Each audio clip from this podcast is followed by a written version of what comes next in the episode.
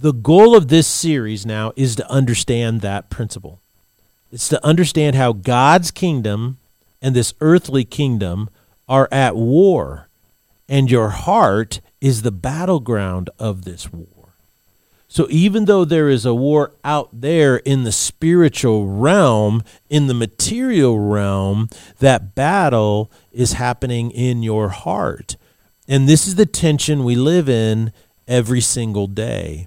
So our goal is to figure out not only what this battle is, why it's being waged, but what we can do to have victory over it so that we push back the kingdom of the enemy and we plant a new flag and take new ground for the kingdom of God.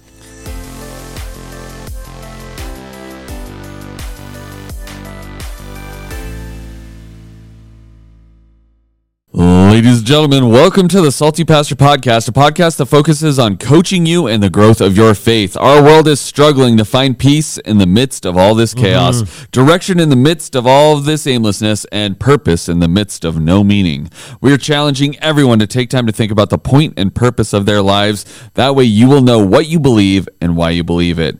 This leads to a stronger faith, and this is how you're going to find peace, hope, and love in this world. My name is Jesse Mayer. I'll be your host, but we cannot do this without the one, the only, the salty pastor himself, Dr. Douglas Peak.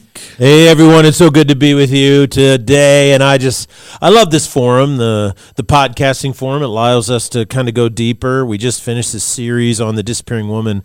And uh, boy, what an impact it had, and the number of women that have just commented about how it's really helped uh, uh, mold and shape their thinking. And mm. so that's the beauty of the podcast because we can do an extra hour of in depth study and application in addition to the the 30 to 45 minutes of preaching on Sunday morning and I think that really helps people grow and that's what we're all about is we're here to help you grow your faith so that you are strong, mature, faithful and uh, I think that's going to have a huge impact in your life. So, welcome to the Salty Pastor. It's good to be with you. Absolutely. And we are starting a brand new series. If you are new to the Salty Pastor, our primary goal is to help you understand how the Bible applies to everyday life. Every Tuesday, we drop an episode that focuses on what the Bible teaches. And then every Thursday, we drop an episode on how those biblical principles apply to your life and the world around you. Yeah, what makes the Bible so special, I think, is that it is a book of ideas. You know, it's not a book of recipes. It's not a, a, fashion design book. It's not a how to start a business, build a deck, or or even how to train your pet. You know, it's not a how to per se book. It's a book about propositional truths on the statement of reality, and it does it asks the most basic and important questions about life, like uh, who are we as human beings, and why are we here on this earth? Uh, are human beings special and unique, or are we just an accident or byproduct of, of this creation? Uh, do individuals, people have souls? And if so, what is the soul and what does it do to you or how does it influence you? Why do we experience pain and suffering?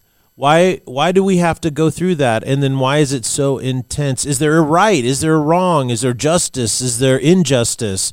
How do how where does all that stuff come from? Well, it comes from the Bible.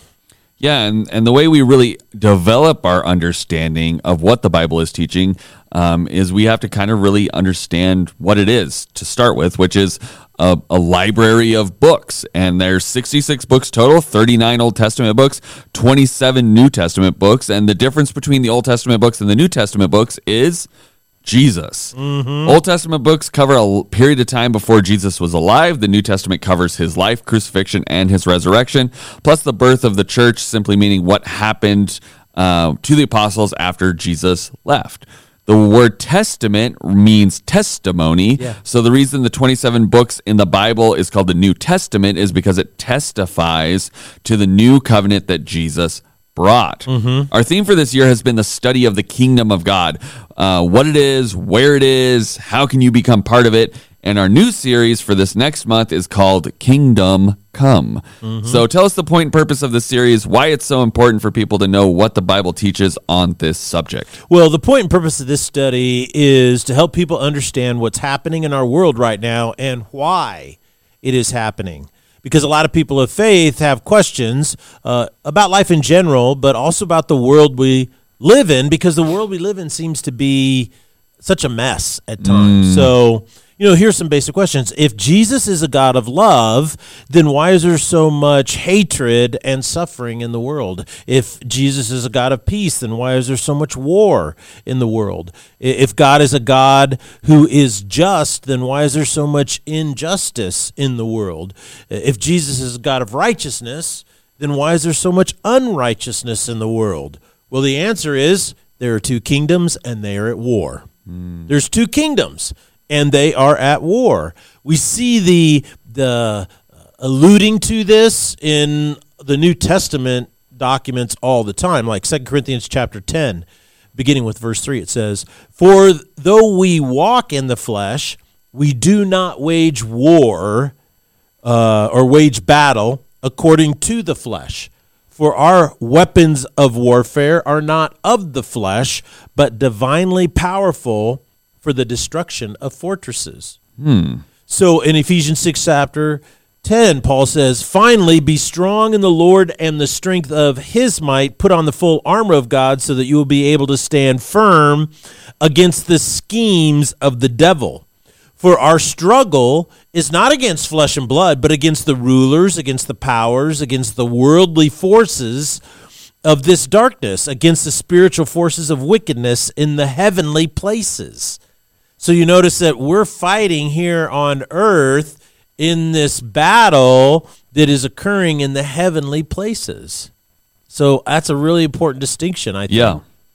And then 1 Timothy chapter 6, Paul writes, uh, verse 11 Flee from these things, you man of God, and pursue righteousness, godliness, faith, love, perseverance, and gentleness. Fight the good fight of faith, take hold of the eternal life to which you were called, and for which you made the good confession in the presence of many witnesses. These passages of Scripture show us that there is a battle that's happening. Yeah. Uh, here's my question, though. One of the principles you taught us is we need to kind of consider the the usage of language when discovering biblical principles. So, how do we know this isn't just a form of hyperbole? Mm-hmm. Uh, that there isn't really a battle or a fight; it's just more of like a mental struggle. How do we know that that's not just the case with all of this imagery that that the Bible's putting forth? Well, I think that's really good. Is it is it hyperbole? Is it like a kind of a, a, a- an analogy or a metaphor? It's Right. like, man, we're struggling here in this realm, and it's like a fight. It's like a battle. Well, because that does occur in the Bible, right? Like Yeah. that's not a unused way of communication in the Bible. So Exactly. And so we have to determine hmm, is it a figurative speech? Is it a Hebrew or Greek idiom? Is it hyperbole? Is it a metaphor? Is it an analogy? Or is he talking about something specific? And I think he's talking about something specific and in reality that is there when you. Uh, uh, go back and review some of the passages of Scripture in the Old Testament as well. And w- what we're going to do is we're going to find out is there a spiritual realm? If so, where is it and what's going on there that we can't see? Now, if you don't believe in a spiritual realm, you only believe in a material realm, right? And so then, of course, this would be figurative language. Right. But if you believe in a spiritual realm, which we do, uh, I think one of the most important things is okay, well, what is going on there? And in J- Daniel chapter 10, uh, he's recording various visions and things uh, that he's have happening and uh, some pro- prophetic statements he's making. And he's under a lot of duress and so he prays to god to come minister to him okay? Now this is different because this is before the holy spirit existed. Okay. and so god sends him an angel. And what's interesting though is it took the angel a while to get there because in chapter 10, verse 10 of the book of Daniel, it says, Then behold, Daniel says, a hand touched me and shook me on my hands and knees. And he said to me, Daniel, you who are treasured, understand the words that I'm about to tell you and stand at your place, for I have now been sent to you. And when he had spoken this word to me, I stood up trembling. Then he said to me, Don't be afraid, Daniel. From from the first day that you set your heart on understanding this and on humbling yourself before God, your words were heard. And I have come in response to your words. But the prince of the king of Persia was standing in my way for 21 days. So Daniel set himself to think on what the Lord had sent him, and he, and an angel was dispatched, right, to mm-hmm. come and minister to him. But it took 21 days for this guy to get it. Isn't that interesting? What's happening in the spiritual realm, right, has a time impact in the material realm. Mm. That's interesting because he says Yeah, 'cause- 21 days. Yeah, it ties it ties the physical and spiritual realms together, right? Yeah, there's- exactly. If they're they don't they don't not exist with each other. There's there's some They there's- coexist they and they influence one another. Even though Yeah. God is not linked to time, right sometimes there's things happening there that take time in this in realm. our in our understanding of time. yeah, yes. in our understanding of time. It's really kind of abstract and crazy if you think about it. He says, I was there for 21 days. Then behold, Michael, one of the chief princes, and Michael is one of the archangels. You know, there's Michael and there's uh, uh, Gabriel, and many said that Lucifer was a third. And that's why they speculate, it doesn't really say this anywhere, is that when Lucifer rebelled, because it says in Isaiah that he he stood uh, in pride against uh, God on the mountain of Zion, and so God cast him down.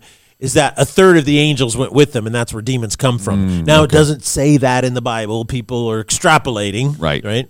But and so anyway, he says Michael came.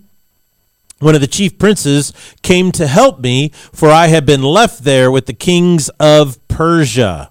Now I have come to explain to you what will happen to your people in the latter days. So, what, isn't that interesting? He says, I got there, and the king, uh, the prince of Persia, and then there are other princes there. So, there was a demonic horde there, and he couldn't get by them until Michael showed up. Hmm. And then so Michael cleared the path. I could always have like an image in my head. You know, there's Michael taking his sword out. You know, the Right. lightsaber hacking all, all these the guys down. all the best battle scenes from all the greatest movies are occurring in that particular That's thing. how I like to picture Yes. it. Doesn't say that in the Bible, but that's how I like to picture it.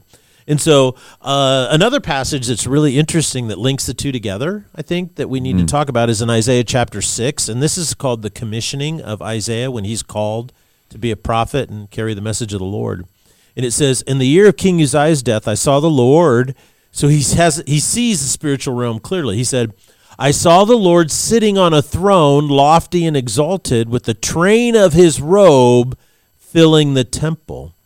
Seraphim were standing above him, each having six wings. With two, each covered his face, and with two, each covered his feet, and with two, each would fly.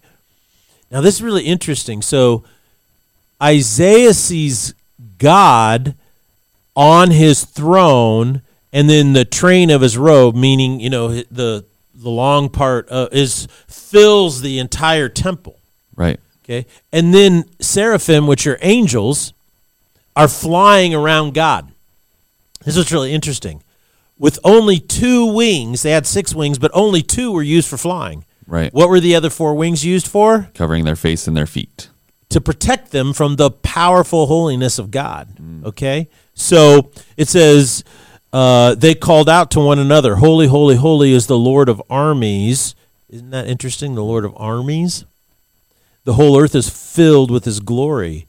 And it says, And the foundations of the thresholds trembled at the voice of him who called out while the temple was filling with smoke. And so I said, Woe to me, for I am ruined, because I am a man of unclean lips. I live among the people of unclean lips, for my eyes have seen the King, the Lord of armies. So it's really interesting because he was afraid to see God because he mm-hmm. knew I'm not a righteous person. Right. And then one of the seraphim flew to me with a burning coal in his hand, which he had taken from the altar with tongs. He touched my mouth with it and said, Behold, this has touched your lips, and your guilt is taken away, and atonement is made for you. So that's why in the New Testament, when Jesus says he's the Lamb and he is the atonement for all of our sin, he's like that burning coal that made Isaiah pure, but mm-hmm. it's now available to everyone. Right. Okay. And so uh, you could also look in the book of Revelation. We don't really have time to do that, but the book of Revelation is filled in great detail of visions of the spiritual realm and what is going on there and things that we just can't see. And so, what does this tell us in the Old Testament book of Revelation is that this battle in, that's happening in the spiritual realm that Paul talks about is a real battle that is going on. We just can't see it. Well, and there's even, I mean, there's also that passage when I'm trying to think of who it was, but basically him and his servant are cowering in a house and then he's like not really worried about it and he Mm-hmm. asks god to open his eyes so he can see and he sees just this like huge uh or O- army, of, angels, right? And surrounding so- the house. Yeah. so there's a ton of different references throughout the bible where it's the the spiritual realm does exist and there is Yes. things happening um, here in the physical world that we're part of that we see influence and we see it Mm-hmm. happening. So there's there's a lot of examples of there being a spiritual realm, but most of the time it's just like the story I was talking about. We have difficulty seeing it. Our eyes are not open to all of the things going on most of the time. Correct. We're not at all, and there's a lot going on. Yeah, and I mean I think it's just it's revealed through the Bible and to through, through certain people, but ultimately we have to start training ourselves to even if we can't see it with our eyes, we need to be aware that it's occurring because that's going to completely change how you approach the world, approach your your thinking, approach any situation. If you know that there's a, a battle being waged around you you're not necessarily completely aware of, then you're going to have your guard up, right? Yeah, and I and, you know that's really in essence what this entire series is all about. It's all about the notion that that there is a kingdom in, in the spiritual realm. There is a kingdom, and it is the kingdom of God. And in in this spiritual realm, God's will reigns supreme. Mm. Okay, and in Matthew chapter six, Jesus taught us how to pray when He gave us the Lord's prayer. Mm-hmm. And w- one of the first lines in the Lord's Prayer is we're to pray to God and say, God, your kingdom come, your will be done on earth as it is in heaven. So this is the model prayer, and that is God's will reigns supreme in the heavenly realms, the spiritual realm, this other dimension where his kingdom exists in wholeness and in purity. And when we die, we go into that kingdom and we call that heaven, right? Right. So that exists. And what's happening now is we're praying that that kingdom will be present here on earth. In a way, we're saying, God, we want heaven now, which is your kingdom, Right. to come and be presented here on earth. So we need to pray for that. It's already happening there in heaven. Now we want it to happen here. And the implication of this is clear that God's kingdom is complete and whole, but the only kingdom that exists outside of God's kingdom, right, is the one here on the material earth. Now, that's really an important thing to note because the reason it exists is because of us. Now, if you were to go back into the first three chapters of Genesis, what you would find is God creates the heavens of the earth, then he creates humanity, male and female, he created them in his image. And then he gives them a rulership command, right? He says, watch over, be responsible for, and then he tells them to be fruitful and multiply. Mm-hmm. So what he, what we're supposed to do is we have become invited to be co-creators with God. We are co-creators with God to create life, living souls. Okay, that's really important. Souls are not pre-existent. Okay? Now Latter-day Saints or otherwise known as Mormons, they teach that souls are pre-existent and the reason why people here on earth are supposed to get pregnant and have lots of kids because you need to give a body to a pre-existent soul. Right. But the scriptures don't teach that. Okay, uh, in the biblical scriptures, the sixty-six books that make up the Bible, it says that we have been invited as rulers over this material realm, and that what we are to do is what we are to create life in partnership with God. God. So that's really important because what happens is Satan comes in and he corrupts humanity. He doesn't corrupt God, he corrupts humanity. And in the process, so what he's doing is if if you are Satan, think about this for a moment. If you're Lucifer and you're one of the three archangels, you're at the top, and you have all this power and authority in God's kingdom, but then you get prideful and you don't like God, and so you try to stand against God. Okay? Now, what's the best strategy to do that? Can you take on God? No. Probably not. I mean, Lucifer may be dumb, but he's not stupid. Can I say it that way? Yes. So, so what happens? I think really fascinating in this environment, if you really dig in, think about this for a moment, is that so what he does is he goes, okay, there's another ruler, there's another place of authority, humanity, and they have free will and they are co-creators of life. So if I corrupt them, then I carve out a place for my kingdom. See? So what he does is he approaches Adam and Eve, he corrupts them. So when God removes them from the Garden of Eden, and Daniel says in one of his visions that he sees a throne at the right hand of God and it's empty. So he calls God the Ancient of Days. And then he says, There I see a throne where the Son of Man then takes the seat. And so it's really important to understand this imagery if we want to apply these biblical principles to what our lives today, and we'll do that on Thursday. But you see, it's really important to understand is that Jesus always called himself in the New Testament. Did he ever say, I am the Messiah? Almost never. He always called himself the Son, Son of of, Man. Man. Yeah. And that's in reference to, because he was speaking to Jews and they, they knew Daniel's prophecy. So what he was saying is, I am the one to sit in the throne with God. I am one with God. So that's so when people today, sometimes I'll I'll watch uh, uh, reels and things on Twitter and stuff like that, and these these young people get on there, and and people from other faiths say, well, God never claimed to be or Jesus never claimed to be God. This is really big for Muslims who are trying to catch Christians, you know. Uh, they're always saying, well, Jesus, show me in the Bible where Jesus claimed that he was God. And then a Christian is like, well, I don't know if I can point to the exact verse, or I just always know that's what I've been told. And so then the Muslim tries to jump on that and convince them otherwise. But the thing is, is that, well, that's because you don't understand language. You don't, he called himself the Son of Man all the time. Right. You know, the Son of Man did not come to seek and uh, to be served, but to uh, serve and give his life as a ransom for many. The Son of Man came to seek and save that which is lost. The Son of Man. So he said every time he said that, he was saying, "I'm God." Right. And Which is why they got so frustrated anytime that phrase was alluded to. They were Yeah. like, blasphemy. Yeah. What you're saying is blasphemy. Yep, yep, yep. Yeah, and that's why they killed him was on a charge of blasphemy, Yes. which is that's the whole point. So modern day people who who uh, try to argue from that perspective is just like ridiculous. But the implication, I think, let's go back, is that that because Satan corrupted humanity, what did we create? So we're co-creators with God. We have the capacity to create, right? Mm-hmm. We create life, we create living souls,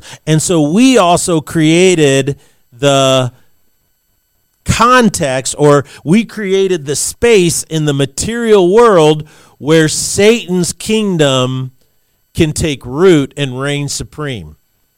And so so if God wants to change that, if God wants to buy back that which we what we did, humans did that, right? Right. So how does he do that?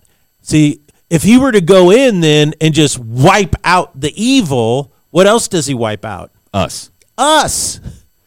So, but we've been invited to be co creators with God. He loves us. So he has to come up with a strategy, right? And the strategy is I'm going to go in there and I'm going to take my kingdom, and my kingdom is going to go into that and is going to overtake the evil. So, do you remember uh, the movie by Will Smith, I Robot? Yes. And who was the bad guy in I Robot? The robot.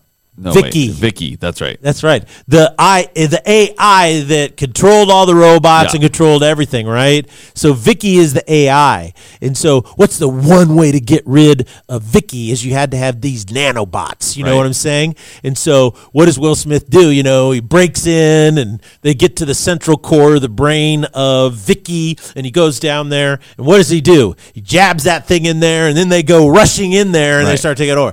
So when Jesus comes to earth, right?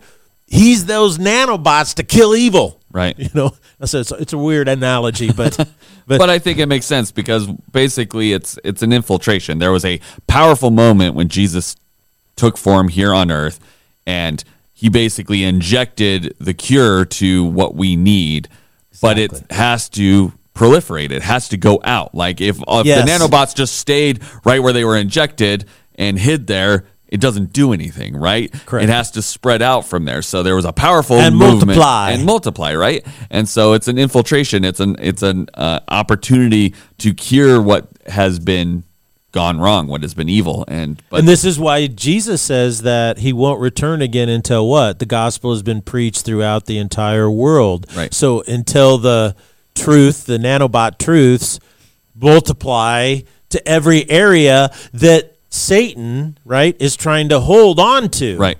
And when you read the book of Revelation and you start to understand this kingdom, you know, uh, perspective, what you see is you go, oh, Revelation makes a little bit more sense. You see, this this is the thing is Revelation wasn't written in code that if you're smart enough, you can figure out when Jesus is coming again. right, That's not the point of Revelation. The point of Revelation is that the kingdom is waiting, the kingdom of God is waiting to come back once all of the ground, all of the territory that Satan has tried to claim has been bought back and reclaimed. Mm. Okay? Now, there's still going to be people that are, you know, opposed to it, right? Right. And that's why it says that when the King of Kings and the Lord of Lords comes back, he's going to open his mouth, and out of his mouth is a sword of truth. Mm. Right? And well, what's the truth? You know, is the truth? Well, you're a bad person, and I'm not. No, that's not the truth. The truth is, is that this is God's kingdom, and He's reclaiming His authority over it. And the truth is, is that Satan is not in charge, and he never was, and he's been disempowered, and so he's bound and cast into a pit. And because what was going on is John was writing in this kingdom language in the book of Revelation, and that's important to understand when you interpret Revelation. Mm. So it's really interesting is that we invited sin into the world, human beings did. Therefore, we created a kingdom where Satan could oppose God. Mm. So we have to be saved from the influence of Satan in his kingdom in order for us to enter into the kingdom of God. And that's why Jesus told the parable of the tares and the wheat, the weeds and the wheat. If you remember that series this summer about the parables, Right. is that uh, a farmer sowed wheat and an enemy sowed weeds in his field. So Right. the servants come and say, "Oh, should we go weed the field?" He goes, "No, because if you do, you're going to upset." yeah, right? The thing. And so and then he interprets it. He says, the wheat are the people of the kingdom of God, the weeds are the people of the evil one, mm. and the dirt, the soil is the world Right. in which we live. So the goal of this series now is to understand that principle. It's to understand how God's kingdom and this earthly kingdom are at war, and your heart is the battleground of this war. So even though there is a war out there in the spiritual realm, in the material realm, that battle is happening in your heart. And this is the tension we live in every single day. So our goal is to figure out not only what this battle is, why it's being waged, but what we can do to have victory over it so that we push back the kingdom of the enemy and we plant a new flag and take new ground for the kingdom of God.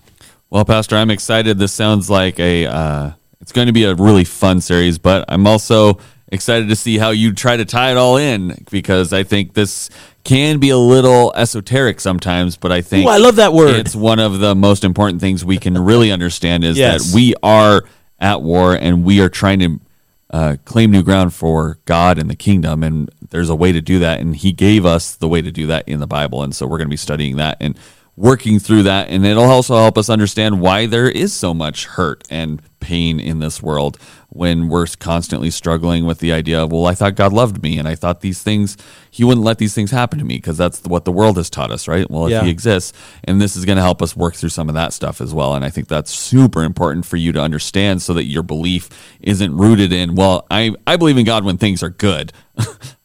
But when Right. when things aren't good, I get really mad, and it's like, well, the, you got to understand it a little bit deeper. So, thank you so much for um, leading us on this series, Pastor, and we're really excited for it. Thank you guys for joining us. Make sure you leave a comment um, and uh, like and subscribe on the YouTube channel so that you're helping spread this uh, message and these thoughts and way of you know really understanding what you believe to people who have not understood the way Yes. that they believe. Yeah. So. Thank you guys so much for joining us, and we'll see you on Thursday here on the Salty Pastor Podcast. Blessings.